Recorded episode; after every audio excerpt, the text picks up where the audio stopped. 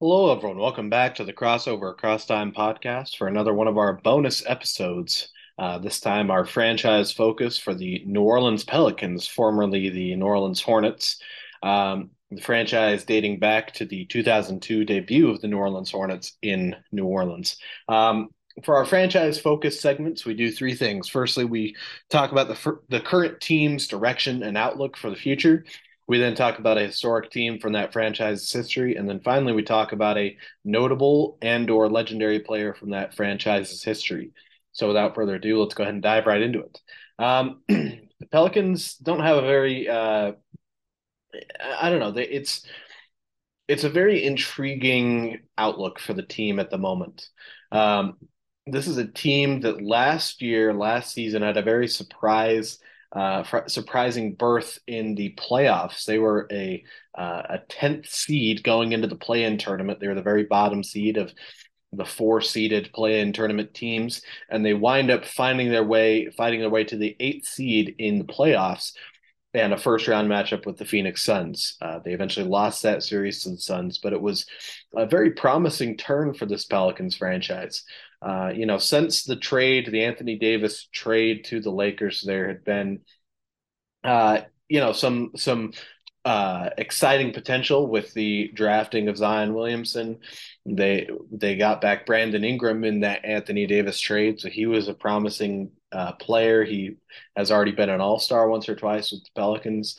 The very recent trade for C.J. McCollum uh, they also have Jonas Valanciunas. They have all sorts of talented pieces to be a top team in the Western Conference. And 2022 last season looked like the beginning of that turn. They would start making that push, and they were without Zion much of that season. Uh, and they started this season really fulfilling on that, or uh, you know, making good on that potential. They were at one point a top two or three seed in the Western Conference. They were playing incredible basketball. They had they were a healthy team, and then Zion got hurt, and since then they've been struggling mightily. They're currently, uh, you know, ninth or tenth in the West. Um, 32 and 34 is their record. Uh, as I'm looking at this right now, I'll be honest, I'm doing a couple of these episodes a few days ahead of ahead of time because I will be uh, out of town uh, Friday and Saturday. Saturday, especially when this when this uh, goes live. But um, you know, they've had they've they've struggled without Zion. They've also been without Brandon Ingram at various points. They've been without CJ McCollum for a little while too. Valanciunas. They've just not been healthy at all and that's really decimated this team's uh, hopes for this season. And I have concerns as far as I don't want this to impact the franchise's outlook on the head coach, Willie Green. I think he did a phenomenal job last season guiding this team to a playoff berth. And I think if they you know they they need to keep him for the very next keep him next season and onward and really give him a chance to have a healthy squad for a full season and uh, you know really prove what he's able to do as a head coach. I just have tentative concerns that the the front office would maybe feel like they needed to change things up there, and that really is not the issue at all. Um, so as long as they can keep Willie Green, I think the team's in good standing to you know make noise as long as they get healthy. That's the main concern keeping Zion healthy long term is really going to impact the direction of this team. And Pelicans fans already know this, NBA fans know this, um, but it's a big deal. And so it's kind of the main thing we have to focus on. You know, he's already a two time All Star at this young point in his career, despite missing all these games. When he does play, uh, you know, it's it's like he doesn't skip a beat. He's phenomenal. He plays very well. Uh, is truly one of the the rising stars in the NBA. Um, there's just those health concerns. Outside of that, Ingram is still fairly young and he's a true, you know, secondary star, very good at what he does, bringing the scoring and the length and the versatility. Those two alongside each other, great fit.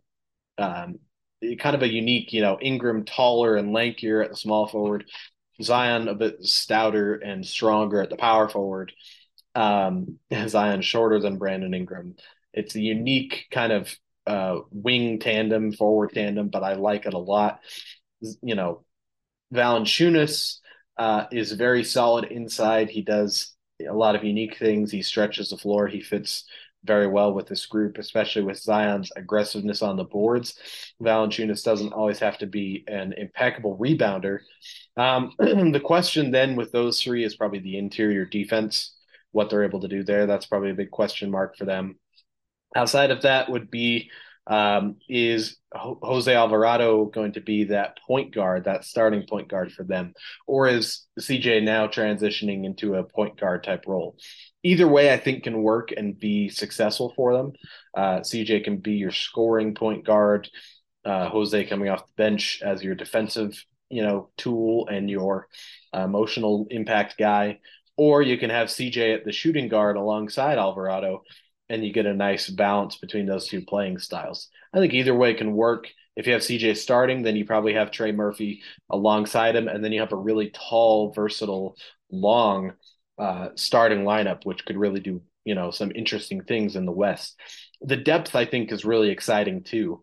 Uh, they've recently acquired Josh Richardson, who's a proven player, and he brings a real defensive edge. Herb Jones, who started a lot in the absence of Zion. Uh, he brings a lot of exciting things to the floor as well. Uh, uh you know, defense, uh, athleticism. Naji Marshall's really, you know, started to make a name for himself too as a, a physical player, an emotional leader, a, uh, you know, enforcer in in the modern sense. You know, Larry Nance Jr with his length and his his athleticism, Dyson Daniels, the backup guard, you know, the rookie. Um, Jaxson Hayes is still in that mix. Willy Hernangomez. I think this roster is very, you know, very exciting and very tantalizing as far as their potential. If I'm coming at this from the perspective of a Pelicans fan, it's all just about you know we get healthy, and uh, you know have a full run of a season with our you know a healthy lineup. Uh, the younger guys get that much better. Our all star type talent continues to produce, and Willie Green really gets a chance to show what he's capable of with that type of a roster as a head coach. Uh, if you get to that point, sky's the limit. I think. I don't know if they're quite contenders, but they're close. They're you know third or fourth type team in the West. They're a very stout group and they're very exciting. And, um, you know, I think the outlook's very good for the Pelicans as long as they get the health in order. That's the big question for the Pelicans at this point for me. Um, you know, and the Pelicans ha- have had some very exciting history and very exciting recent history in kind of some surprise moments. And the team I'm talking about with this, the team we're going to focus on, is the 2018 New Orleans Pelicans, a very recent team. Uh, they were 48 and 34 in the regular season, sixth in the Western Conference. Won their first round series in a sweep versus the third seed Portland Trailblazers. Lost in the conference semis four to one to the Golden State Warriors, the eventual champions. But what a unique team and an exciting run for this Pelicans franchise. Um, of course, it starts with Anthony Davis, the star at that point. 28 points per game, 11 rebounds, uh, two and a half blocks, one and a half steals, phenomenal play, all NBA first team type of play right there. Um, you know, for sure the leader, but they had made that midseason trade for um, actually it was prior season they had made the midseason trade for DeMarcus Cousins. And he started out the season playing pretty close to what Anthony Davis was doing 25 points per game, 13 rebounds, one and a half blocks, one and a half steals, five and a half assists that front court tandem, Anthony Davis and DeMarcus Cousins, in their arguably their both of their peaks, that was scary and it was very potent for that Pelicans team. Alongside them, you have Jrue Holiday uh, playing a, technically a shooting guard in this role, about 19 points a game, six assists, four and a half rebounds. Rajon Rondo was the starting point guard, 8.3, uh, excuse me, eight points, eight assists, uh, about a steal a game. And then E'Twaun Moore filled in that starting small forward spot. Um, more role player than true starter, but he was a great three point threat, 42% from three that season, um, about 12 points a game. Pretty decent fit alongside those guys. Uh, at the trade deadline, they added Nikola Mirotic as their sixth man, their stretch four, maybe even play the five if you really need him to. And that was a super unique mix You know, Darius Miller off the bench, great three point shooter as well. Ian Clark, another solid shooter. Uh, Solomon Hill with the size didn't play too many games, and then Okafor, a late signing, adding that forward depth, that center depth, front court depth is what I mean to say. Um, and so the point guard rotation, you have Holiday can probably just slide in there when Rondo's off the floor. Rondo's in there when Holiday's off the floor and is a starter anyways. Ian Clark can play those minutes. And so this mix, it was a very intriguing team. The only thing that held this team back, DeMarcus Cousins getting injured before the playoffs began, but they still win a first round series and a, you know lose in a gentleman sweep to the Warriors. It was super exciting. Rondo and Anthony Davis were playing out of their minds in the playoffs. Holiday was steady as ever. Um, it was just a really unique team. You know, Ian Clark was back for the playoffs, played well. Um, and there's not really much more I can say. Mirotic started in place of uh, Cousins, and Anthony Davis became the center for that lineup. Davis's stat line in those nine games was unbelievable 30 points a game, 13 rebounds, two steals, two and a half blocks. Um, unreal. I mean, you compare these stats to some of the all time greats, and we forget just how good Anthony Davis is and has been when he's healthy and especially when he's the main guy on a team. You know, outside of that, there's not too much more I can really add to what this team did. It was just a really unique uh, unique team, and it was kind of the last great effort of Anthony Davis on the Pelicans. The following season, they were you know outside the playoff picture. They were 13th in the West. Anthony Davis uh, was still solid, and then missed much of the remaining uh, games of the season with you know, half injury troubles, half um, we know we're probably going to trade him. Let's not, you know, run the risk of him getting injured. They kind of shut him down for the rest of the season. You know, and it was it's a shame because that team probably still could have been decent. They had Julius Randle, who was just starting to come into into his own as a you know future All Star type of player. Um, you know, Mirotic was still productive. They had Elfrid Payton, who was not as good as Rondo, but he was still a decent point guard. Holiday was still playing great basketball. This could have still been a playoff type team. And not to mention, they had Christian Wood off the bench, although he was traded. Uh, that was actually, no, it was that yeah, that was that season. He was on that team. Christian Wood was off the bench, and he was already showing that potential as well. This they could have they could have done some things. Anthony Davis still could have been a piece there, but the writing was already kind of on the wall, and that was the end of that Anthony Davis led Pelicans team. But not if you don't if you forget that last kind of whimper season and you go the season before that, his last playoff run with the Pelicans, it was a pretty strong note to end on. And it was a pretty impressive, pretty interesting team all around.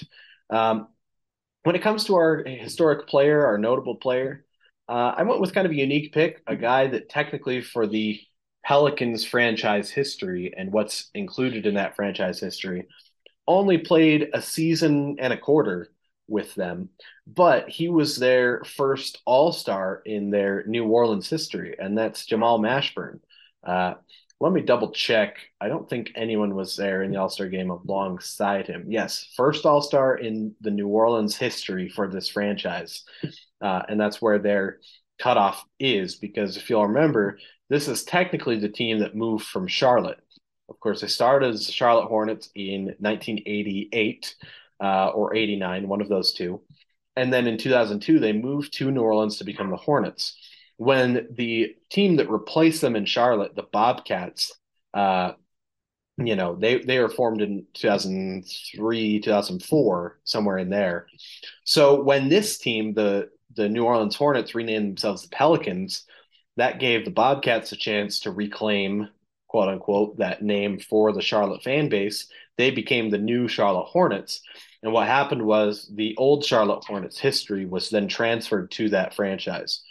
So the cutoff is 2002, and that is the beginning of the New Orleans franchise history, both as the Hornets and as the Pelicans. Kind of a long story, but that means that Jamal Mashburn was the first All Star in the franchise's history in New Orleans.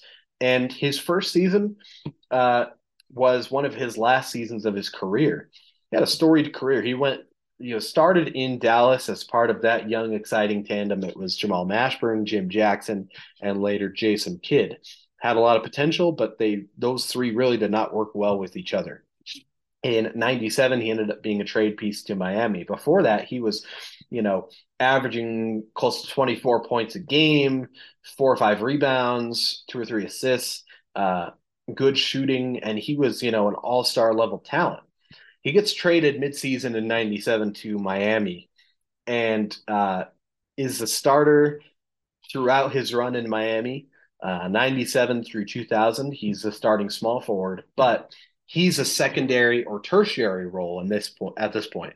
That Miami team was a contending team in the East, led by Alonzo Mourning and Tim Hardaway. We've actually talked about them on our Miami Heat franchise focus, and so Ma- Mashburn was part of that team, but he was, you know, a guy that was going to be the third, fourth guy to shoot compared to Mourning, Tim Hardaway, even you know Majerle, Voshon Lenard. He gets kind of lost in that mix. That being said, he still averages about 16 points a game across his run there. The rebounds and the assists are still there. He was still a productive player, and his percentages were up. He just had his numbers production stunted by the fact that he was on a contending team and he was a, you know, third or fourth star. He then goes to the Charlotte Hornets at the time. 2001 or actually 2000 is when he goes there the 2001 season. And his numbers go right back up to that all-star type level.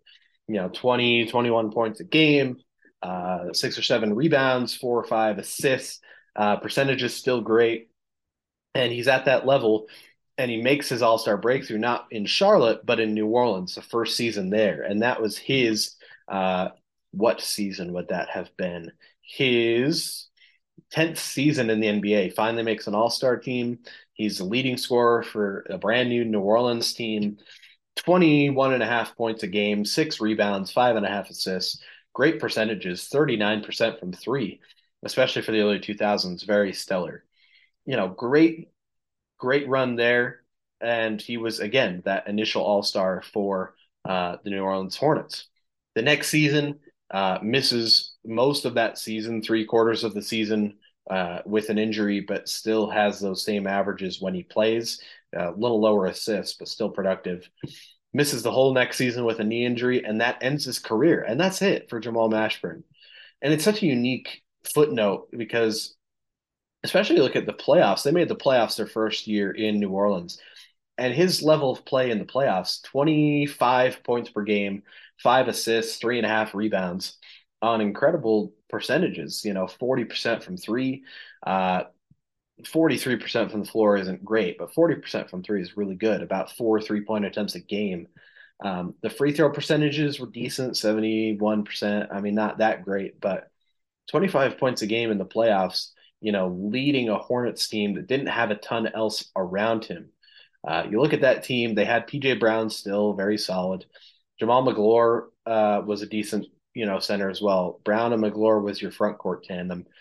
Uh, Baron Davis and David Wesley. Baron Davis was good. He wasn't as good as he would be later with the Warriors, but he was good. And David Wesley was a decent pro.